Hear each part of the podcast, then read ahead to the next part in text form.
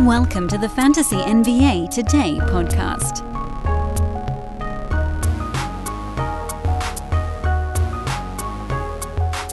It's Houston Rockets Day on the podcast, ladies and gentlemen. Welcome to Fantasy NBA Today as we engage day 2 of our team recap series, which again has no true rhyme or reason to when we're doing these things, other than we're going to try to semi-match when the articles are dropping on SportsEthos.com. Today, the great John Marcellus dropped a Houston Rockets article. Actually, it might have been yesterday even. I may be running a day late on that bad boy. In any case, it's excellent. It's free. It breaks down how the season went, Stephen Silas's role and how the season went, and then the individual players. What does it mean going forward and all that good stuff? And it's a terrific written complement to what we're going to try to do here, or you could look at it the other way. This is the podcast complement to the written piece.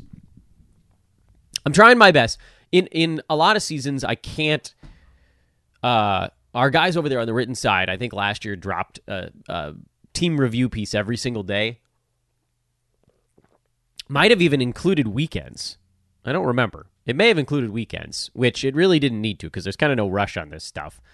And so there was just no way that I was going to keep up. I think this time around I can keep up. And it's kind of nice. It breaks things up a little bit. You know, one of these team review shows every 2 or 3 days, and we can intersperse it with playoff preview shows and lessons learned shows, and we'll have NBA draft shows at some point, and free agency shows are way down the line and all that, and so on and so forth. But anyway, you're here. You're hanging out. It's Thursday. It's warm. It warmed up here on Thursday, like for real, for real. It's going back to fun shirts on the pod. You may also notice, those watching live on YouTube, that I've added a pillow behind my back on top of the heating pad to kind of push me forward towards the microphone, but also to push the heating pad harder into my back. It's had two results to it. Result number one is that the heating pad does seem to work better when it's being sort of forced up against me, but also it makes my whole back warm, and I feel so sleepy. So I'm going to shake the cobwebs off here getting into this one. But let's just dive right on in. First of all, hello again. I'm at Dan Besbris on Twitter. SportsEthos.com is the website. Let's talk about the Houston Rockets. I have some things that I want to throw up on the board as visual aid on the live YouTube side, but that's not the first thing that we're going to worry about here. The first thing we're going to worry about is how did the Rockets do this year, and where do they stand right now? They were terrible. Really difficult to sugarcoat it. They did win 4 of their final 10 ball games when the team kind of stopped full tanking and only semi-tanked at the end of the year, just because they were locked into that you're going to be with the Spurs in some fashion. It was a little bit dumb, actually, that each of those teams won their last ball game. If either one of them lost their last game, they would have locked in the second worst record in the NBA. Then it wouldn't have had to go to a tiebreaker. But whatever. Both the Rockets and the Spurs won 22 games this year, which means, maths as we do, they lost 60 apiece. Woof. And for the Rockets, after drafting Jalen Green a couple years ago, and now Jabari Smith Jr., and Alperen Şengün is in the mix as well, and they traded for Kevin Porter Jr., and they've got all these young guys, and they were still just horrendous. They were the most difficult watch in the NBA, which is saying something, because we just did a show on Detroit 2 days ago, and Houston was harder to watch because they were just awful at everything. And as John Marcellus points out astutely in his article, they were 28th in points per game scored. They allowed, 28th in points per game allowed, 29th in three-pointers made, and 30th, dead last, in three-pointers allowed. They did not guard the three-point line at all. No one on that team played any defense whatsoever. Alperen Şengün had a couple of really impressive runs, but ultimately kind of came back to earth. Kevin Porter Jr. had a couple of good runs that basically kept him in the fantasy value start bucket throughout the season.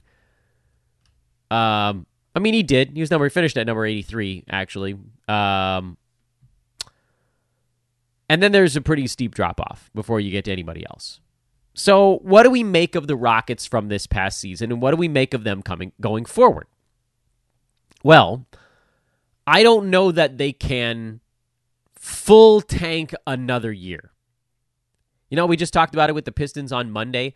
Once you get your guy, you have basically 2 years to convince that guy that you're not a disaster of an organization. And right now, the Rockets are not doing a very good job.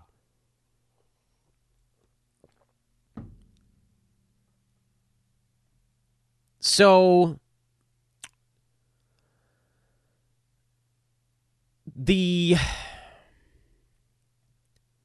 I think when you look at this team, and I know I had to stop to pause and ponder that one just for a second.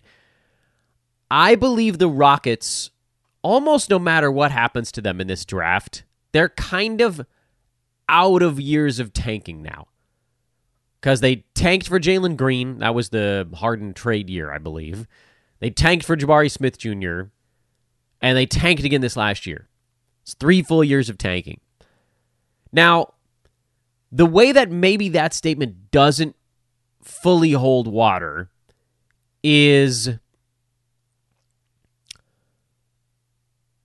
if the Rockets feel like no one they've gotten in the draft is a true part of the future, which I think is not only insulting, and maybe it's right. I don't know. Maybe that is maybe that's the truth. Maybe Jalen Green and Jabari Smith Jr., maybe these guys don't turn out to be like the guys for the future for them, and they have to just keep tanking until they can get the franchise changer, whether it's Wembanyama or whatever.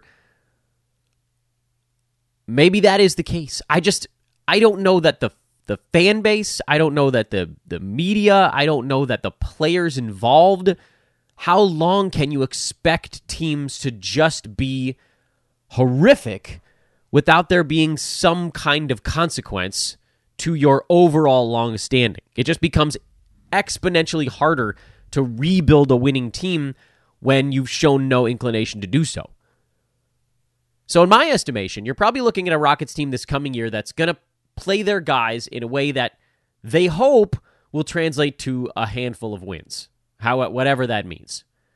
Does that mean they're going to win, 34 games? Probably not. That would be a pretty big leap forward. But maybe you could see them get to Hornets level from this last year. Hornets won 27 games. Probably not going to see them jump all the way to Magic level. Orlando won 34. But I would think something in that, 25 to 35 range for the Rockets would be a pretty reasonable target. And then it comes down to who they get in the draft and who they bring on as head coach. Because we've heard that they're interviewing all sorts of folks, and who they bring in, I think, will have some kind of bearing on how the players turn out. But what about from a fantasy standpoint? Because I hinted at it just a couple moments ago. From a fantasy standpoint, the Rockets were not an unmitigated disaster, but not that far off from it. We're talking about a team, and this is where I'm going to throw the visual aid up for the folks hanging out with me on YouTube. We're talking about a team that had no one inside the top 80 on a per-game basis. Not a single player sat inside the top 80 on a per-game basis. Not one. They did have 2 players in the 80s. Şengün at 82. Who was in real jeopardy of falling outside the top 100, but had 2 or 3 really good games at the very end of the season to kind of save what was going on there. And then Kevin Porter Jr., who I actually thought played relatively well when he came back from his midseason injury. Of course, it caused him to miss 23 games overall this year, but he finished at 83. So those 2 guys were actually in a dead heat with one another. But what about the actual numbers from those dudes? Şengün, 29 minutes per game, 15 points, 9 boards, 4 assists, a steal, a block, didn't shoot the 3 ball, 55% from the field, pretty good, 71.5% at the free throw line, not great. Relatively high turnovers for a center, although one that they ran their offense through for stretches, but you'd certainly hope for better than a 1.5 to 1 assist to turnover ratio. And then what about Kevin Porter Jr., the other player inside the top 100? He was at 19 points, 5 boards, almost 6 assists, 2.5 three-pointers, 1.4 steals. That was a nice little number for him. 44% from the field, so not a complete and unmitigated mess there. And semi-fixed his free throw number, got it up to 78 and change, where that now became basically a net neutral for your fantasy team and not the negative that it was in the past, with high turnovers as well. So each of those guys was also better in 8-cat than they were in 9-cat, if that's something that you're taking into your calculation.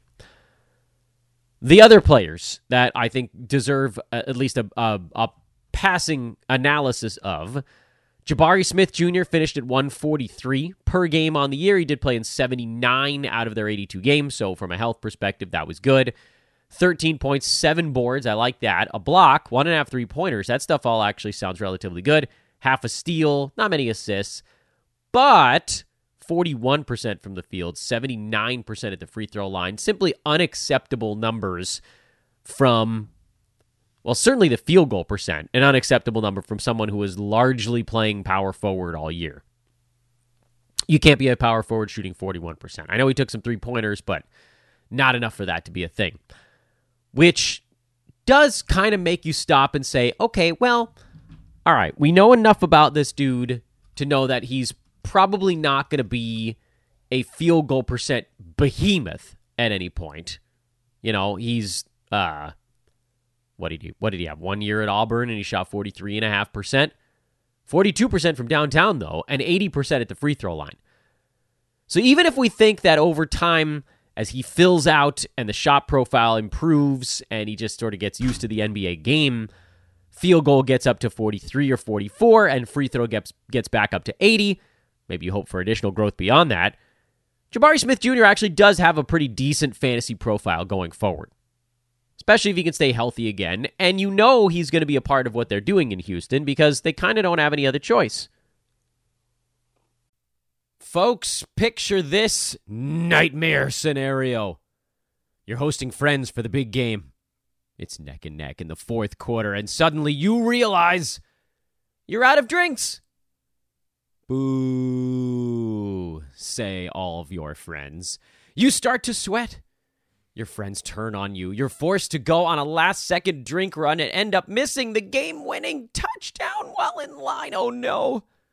Terrifying, isn't it? Luckily, you can avoid the drama with Drizly, the go-to app for drink delivery. With Drizly, you can shop a huge selection of beer, wine, and spirits, then get them delivered right to your watch party. Compare prices across multiple stores in your area, find the best deals on game day drinks, and get back to armchair quarterbacking from, you guessed it, your armchair. Download the Drizly app or go to drizly.com. That's DRIZLY.com today. Must be 21 plus, not available in all locations. Where would I draft him next year? I mean, you know, you'd have to see an increase in both of those, and you'd have to see an increase in just general overall usage to really feel good about it.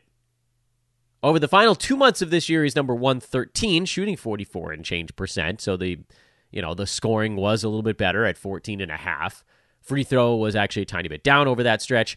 But this is a pretty good look. If you look at the last 2 months of this year, it's a pretty nice cross-section of, hey, what would Jabari Smith rank looked like if he just improved his field goal percent and nothing else? Well, he goes from 140-something to 110 range. Was there any stretch where he exceeded that? The last month, basically the last 10 games of the regular season or so, he shot 44%. Free throws were better at 88%. That got him up to 15 points per game. Still at 1 block, still around 8 rebounds, all that stuff pretty much the same, but that got him inside the top 90. So the calculation on Jabari Smith Jr., I think, is actually kind of a hard one for next year. I feel like it's relatively safe to assume his field goal percent does improve from 41. Maybe call it 43, 44. That's, again, where he was the last 2 months of this season. It wouldn't be out of the realm of possibility for that to continue. Free throw, probably not in the low, in the mid-70s, probably not in the high 80s. You would assume that that falls somewhere in between. And so then the hope becomes that he does take more like 13 shots per game instead of 11. Because if you extrapolate this, and I know some of, you know, when you're looking at past month and you're comparing it to the whole league, there's a little bit of a small sample size thing going on where guys that are in front of him over a longer stretch probably wouldn't. If he averaged 15 and 8 with a block, 3/4 of a steal on 44 and 80 some odd percent from the free throw line, that would be a top 100 year. So Jabari Smith is someone you have to look at as a guy that we expect to take a step forward with an unclear idea of exactly how much and an unclear idea of where he would go from an ADP standpoint. We're going to loop back around. Don't worry. We're going to loop back around to what to do with Kevin Porter and Alperen Şengün. I'm trying to knock off the other guys first. Jalen Green, sadly, is an other guy. He was wildly overdrafted in leagues this year because he scored a whole bunch, and he did it on a slightly better efficiency mark towards the end of last year. But this season overall was just such a mess for Green. Super high volume punt field goal guy who also ended up as kind of a punt free throw guy. That's not fair. Just a bad free throw guy, not a full punt. Turnovers weren't great. Not many steals, not many blocks. Not many rebounds, not a ton of assists. I mean, an acceptable number of assists, but not a particularly good range of them. And overall, what did Jalen Green do for your fantasy team? He scored 22 points on 2.5 three-pointers. He was above league average in two statistical categories. He was basically right on the mark for guards in assists, and he was sub-average in rebounds, steals, blocks, field goal, free throw, and turnovers. 6 out of the 9 categories, he was a net negative to your team. That's just not going to get it done.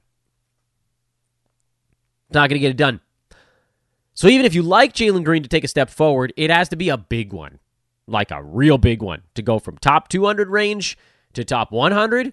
I know the players are clustered there a little bit, but you just can't be a punt field goal guy and expect to make that leap at 9-cat.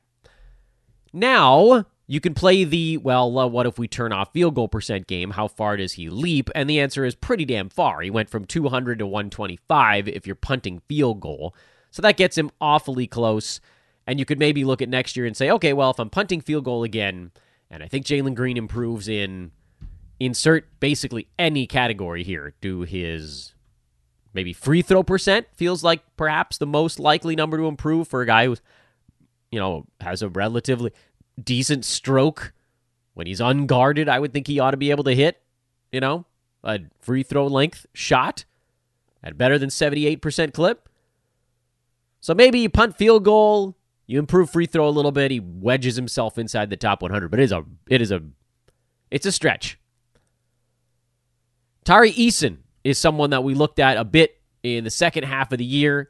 He was certainly much more interesting down the stretch. Last 2 months, basically post All-Star break, he was top 120 range on 11 points, 7.5 boards, 1.5 steals. That was a really cool number for him. Half a block, 46% from the field, just 74 at the free throw line. He's close, but he needs one more thing to be a 9-cat guy. Whatever that one more thing is, we don't fully know yet. It's probably not going to be scoring on a team that has Porter and Şengün and Jabari Smith and Jalen Green. It's probably not going to be assists when you're playing out of the small forward and power forward spots. It's probably not going to be blocks, although there's a possibility those could get a little bit better if his playing time is higher than 26 and change minutes, but I don't know that we can expect that to be the case either. The hope would have to be that one or both percentages improve for Eason in year two. He's definitely in that late flyer range, even already. As you're looking towards draft day, you're like, all right, well, it gets to the 12th round. I might as well take a look at Tari Eason because what if they give him 28, 29 minutes? What if they say, you're part of this, let's grow with you? And what if he goes out there and improves his field goal from 46 to 48? Or what if his free throw jumps from 74 to 78? These are little things, it seems, but would have a very large impact on him if indeed the minutes stay secured, because we know he's a very good rebounder and a very good steals guy. And you just kind of need to add on to those things. So he's more in flyer range. And so as we continue to sort of peel our way through the Rockets and try to remember who the hell we've actually talked about. No, Jabari Smith Jr. is the one that I haven't talked about yet. See, I'm not crazy. I'm losing my mind over here. I am crazy, and then I'm also equally not crazy. He's the one we haven't talked about yet. We talked about Jalen Green. We talked about Tari Eason. Jabari Smith Jr. is someone that... No, did we talk about him? Yeah, we talked about him already. What the hell am I doing here? Oh, my God. Get a grip, Dan. I think it's the heating pack and the pillow. Yeesh. Oh, my goodness. So we talked about Jabari Smith Jr. We talked about Jalen Green. We talked about Tari Eason. Those are kind of the three edge-level guys and where we think they may end up for next year in terms of expected growth. But what about the guys that were actually fantasy values this year? Not to say that they were values, because I don't think either one of them beat their ADP on a per-game basis. Kevin Porter was at least close. Şengün was about 20 slots back of his ADP. I think Kevin Porter was drafted, maybe like a half round in front of this? So that was basically a dead heat. But the missed games killed you in head-to-head, where at least with Şengün, he got in 75 ball games.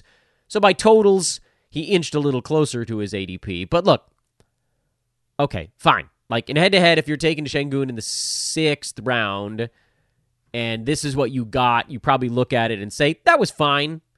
And for Kevin Porter, head-to-head, you're probably annoyed. Roto, you're thinking, okay, this actually worked out all right. But what about going forward? That's the important point at this juncture. We've seen what they've done. And for Kevin Porter, it was actually a remarkably consistent season when he was healthy enough to play. When he was out there, he just pretty much sat between 80 and 100 the whole year. There were frightfully few peaks and valleys for him, which, I mean, in a year where there was almost no development in Houston, that's actually development. Light consistency out of a relatively young player who's being thrust into that larger role, that's development. That's growth. I thought Kevin Porter Jr. grew this year. On the offensive side, yeah, the steals were pretty good, but look, nobody on this team played defense, so we kind of have to throw that out the window. But this is also possibly maybe a look about as good as it gets for Porter on a per-game basis, because every year the Rockets are going to be adding more guys around him out of the draft, and then the guys that are already there are going to be asked to do more. Maybe that impacts Jalen Green even more than Kevin Porter, because Green's out there in true Chuck fashion, but Tari Eason's going to be asked to do more, Jabari Smith in I think maybe the most bright example of this, most glowing example, is that he's definitely going to be asked to do more. And then Alperen Şengün is probably going to be asked to do more next year, barring the Rockets adding a center in the upcoming draft, which could still happen, and that would have kind of a trickling impact on all of these guys. There's a lot of, is Alperen Şengün Nikola Jokic comps out there, and the easy answer is no, he's not Nikola Jokic. He's Jokic is in this... We see a big man that can pass a little bit, and then we're immediately like, oh, is this guy the next Jokic? Especially if... there's any kind of phenotypical similarity. You guys can Google that one if you want to go down the real nerdy path. But we're simplifying something that's not that simple. We can't just look at a Caucasian big man who can pass a little bit and say, oh, he's the next Jokic. Because he's not. Şengün is very strong at his base, but he's not as long as Jokic. He doesn't have the same touch. Maybe that's a yet, but Şengün's shooting a pretty dismal free throw percent, I think, is a decent look at something that's probably will come along a little bit, but I don't know exactly how far. And frankly, Şengün might, at least while he's on a team that's just freelancing like this, he might be able to block shots at a higher rate than Jokic. And his rebounding, they're, not too far off. Jokic a little bit better there. But, from a passing standpoint, there's no comparison. There's no one in the NBA. Jokic is the best passer probably at any position right now in the NBA. So comparing these two is just not fair. We know his defense stinks. Şengün can't stay in front of anybody right now. And then the fact that the Rockets also can't keep any perimeter defenders in front of them is just curtains. So he's standing back there just getting run over by everybody coming his way. Next year, I think, is going to show us a lot about what Şengün and, frankly, the whole team actually can be.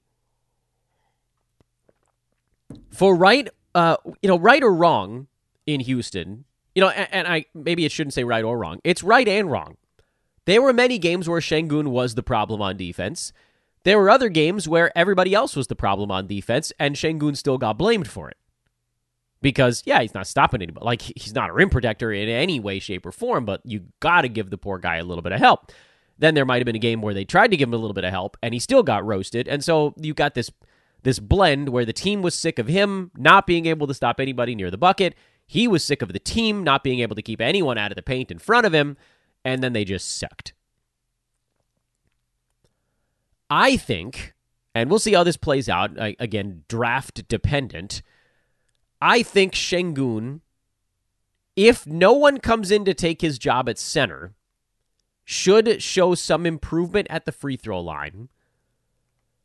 But I also worry a little bit that if the team does start to play a little bit better position defense, steals and blocks could potentially come down for him if he's not basically just being put on an island and folks are saying, please try to get a steal or block a shot. It's our only hope. Because he's back there, and, it's guards coming downhill right at him with no help at all. That's the best way as a big man to pile up steals and blocks and fouls, but they all kind of come together. So do the Rockets get this type of thing squared away? Possibly. Do his points and rebounds change all that much? I doubt it. Do his assists change all that much? I doubt it. Do the threes change? He might start to shoot one or two more per game. I don't know. We'll see. Steals and blocks, I'm going to assume that they hold steady. I don't think that they go up unless if the team is really going to try to actually guard somebody. So the real hope for me on Şengün is that the free throw percent improves. That's the thing you look at and you're like, this is the thing that could legitimately get better without anything else having to change around him. That's the thing he can fix himself. And if that goes from 71.5 to even 74, then he moves from that 80 to 90 range up into where he was drafted this year, which is probably in the 60s. But I don't think the other stuff is moving all that much. I don't think they're about to just turn over the offensive keys to him. They're going to get somebody good in the draft, whether it's Wembanyama or somebody else that's excellent. That dude is going to get some measure of run the offense control. The team was pretty good at... No, not pretty good. That's not fair. But not unwatchable down the stretch as Kevin Porter played a little bit more under control. So maybe that's let him try a little bit more, and if Jabari Smith gets a little bit better. They had a stretch there where a bunch of guys were hurt, where Şengün was the last man standing, and they kind of ran the offense through him, but I don't think that's going to be the case every ball game. I fear that, and this is going to piss a lot of people off, but it's okay. It's my opinion. It's what I've seen by watching a ton of Rockets games and looking at just sort of the overall, what is the makeup of this team and what is it going to be next year. We may have seen the best fantasy run from Şengün in his early Rockets tenure here, meaning I don't know where he's going to end up midway through his career. I don't know where the rest of these Rockets are going to end up. Maybe they end up pivoting back to him. But in this early part, that stretch between when he exploded against Thomas Bryant, I think that was late January or early February, something like that. He went on a 3-week run where he was a top 20 dude. That might be the best run we see out of him with this current iteration of the Rockets, assuming guys stay mostly healthy next year. Because again, when in particular it was Kevin Porter that was out, but there were other. I think Jalen Green missed a couple of games at the same time as Porter. Other guys were largely Eric Gordon, who was still on the team at that point. He missed a few ball games. They were like, "All right, Şengün, you try running this thing," and he went just completely bananas for a few weeks. He and Christian Wood were going crazy at the same time, and then they both kind of fell off a cliff. Wood never got a finger hold on the cliff. At least Şengün kind of crawled his way back up and finished the year strong.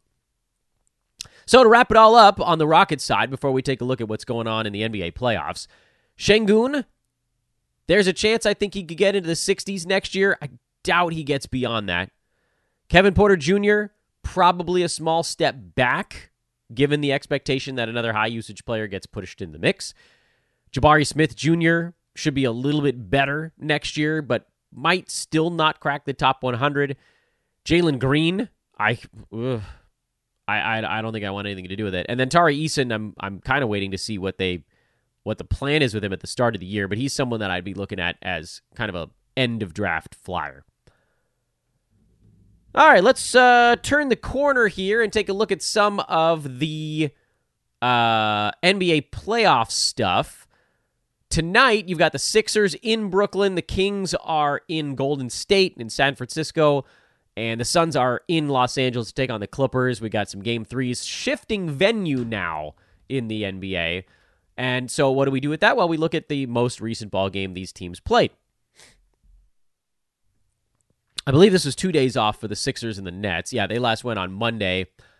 We were talking about pace before that ball game, and then it went way the heck under, as expected, because the first game had no pace at all, and it was just that the Sixers scored a bunch of points, and it kind of answered the question very quickly of, hey, why did the total stay at like two whatever, or even come down from it, even though the last one was basically slightly over or right on the mark? Well, then we got our answer. Now the total has really moved, because the last one was at 212. First one was like 215, I think, and this one's dropped all the way down to 208. So they've now set it at a really low number. However, are we now finally getting close enough where it's worth looking back at the other side? The answer is sorta. Games in the playoffs do tend to slow down as they go, but this game also has the feel of a, okay, we won the first two at home, says Philly. We go into Brooklyn. We probably don't have to go as full throttle as we have been. We think we might be able to just grab this next one without really going insane in our effort. Last ball game had somewhere in the neighborhood of about, let's see, Brooklyn had about like 97, 98 possessions. Philly had like 107 because they out-rebounded them by 20 frickin' 3, but also out turnovered them by 10, so that helped level it off a little bit. Still a few more possessions on the Philly side. So, that put the number around, 206 possessions. And that was the way Philly wanted it. But now you shift to Brooklyn, where the Nets want to try to open it up a little bit. Is that going to be enough to push this thing up and over the total? I'm not quite there yet.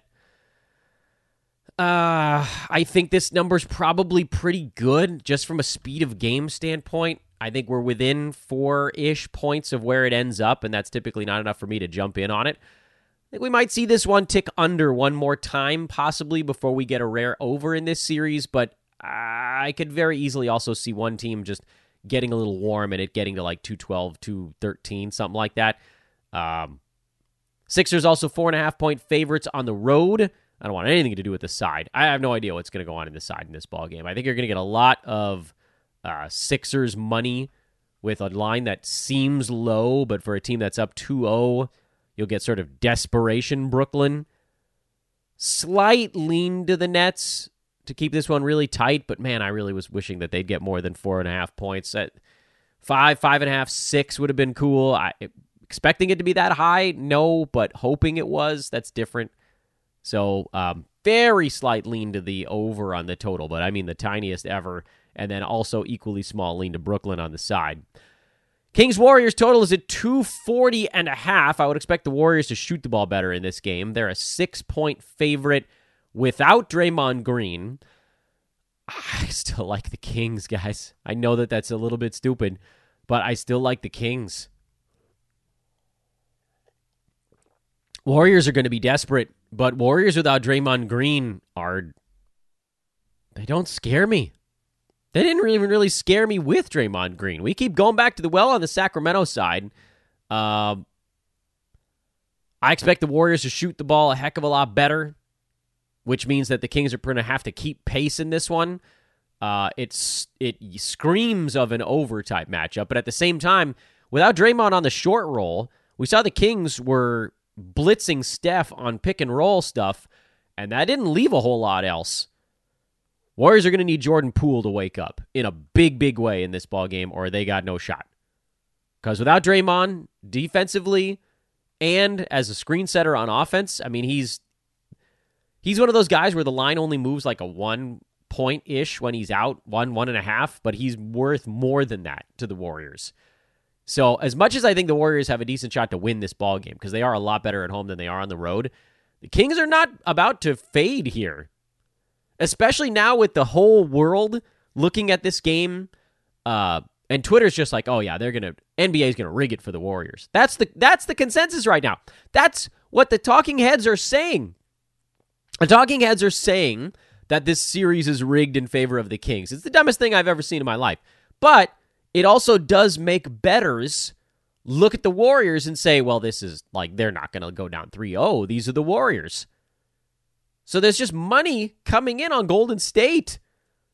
When are they really like 6-point home favorite without Draymond Green? Playoff home court is usually worth about 4 points. So right now they're telling us the Warriors are a 2-point neutral side favorite without Draymond over the Kings. I just don't believe it. I think the Kings keep this ballgame close.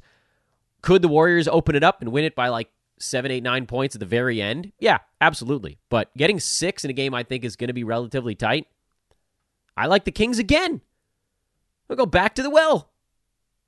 We've been on the Kings each of the first 2 ballgames and for the series so far. Of course, again, if I think the Warriors are going to score, that means I think the ballgame should go over. I'm a little reticent to take the over, though, without Draymond in the middle of that offense as the passing hub. So I'll probably leave that alone. And then Suns, 3.5-point favorites in LA taking on the Clippers. Did Phoenix figure something out in Game 2? I thought the Clippers would keep that ball game close. LA was actually up by 12 early in that game, and then Devin Booker just went absolutely bananas. And sometimes there's nothing you can do about that. When a player goes crazy, you're just sort of at their mercy. And Booker was awesome. 38 points on 22 shots.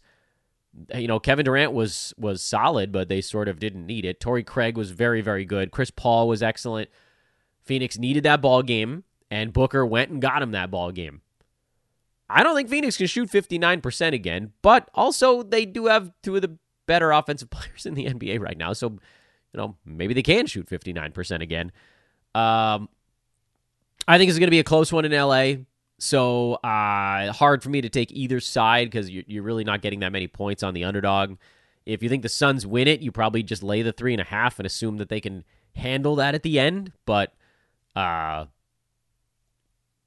where I'm at. I probably would lean Suns, but I don't know that I really like it. Total of 226 after the last one went way over. Not way over, I guess. Total was 227.5. And after the first one, and I'll admit I got this one wrong because the first ball game between these two teams, that was on, Sunday, was right on the posted total of 225. And that was with the pace pretty damn high. I don't remember. What the hell did I say about this ball game? I actually don't remember what I said. Well, we can go all the way back to that Sunday game. I think the total was 225, and I believe the pace was pretty close to that as well. 92, 108 and change, 109 possessions on one side, 106 plus 15, 121. How did the Clippers end up with that many possessions? 120, 106. Yeah, so it was pretty close to like 226-ish, and I thought that maybe the game would slow down. It's going to slow down. Clippers want this to be slower. I think this is probably your opportunity to jump in on the under in this series, Phoenix-LA, because the last one was 232 with the Suns shooting 59%, and the two teams, again, combining for a pretty damn high free throw number, 45 between the two of them. Turnovers were relatively low. Both teams made all of their free throws. You know, there's going to come a game in this series where the teams are less efficient on offense. Clippers had about 110-ish possessions in this ballgame, so they scored basically right on that number. Suns, number of possessions for Phoenix was not all that high. I think it was in the like 103, 104 range. So, you know, I think we can expect this one to have more like 215 to 220 possessions. And with the total at 216, that does give you a little bit of wiggle room on an under. So I kind of like the Suns. I kind of like the under in that third game. I think I like the Kings. Hard for me to do the total on the middle game. And then in the early one, yeah, I got no feel on that early one. Maybe an ever so slight tick to the over, but yeesh. Yeah, no thank you. Kindly, I shall pass. Okay, well, I almost talked about Jabari Smith twice on today's show, but overall, I think I did okay. Thanks for hanging out, everybody. This was your Thursday edition of Fantasy NBA Today.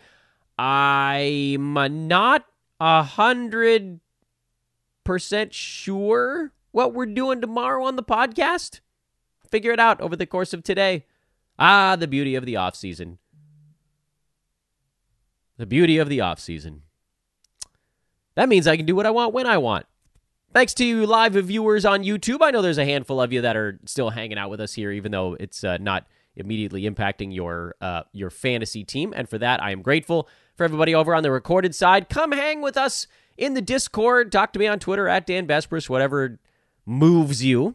And come try out the Wager Pass for 75% off right now. And also, good luck on Twitter. Now that blue check marks are gone, good luck on Twitter. We'll figure it out. Don't worry, we'll all figure it out together. Snide though we may all be, we'll figure it out together. So long for now, everybody. We'll catch you on the other side.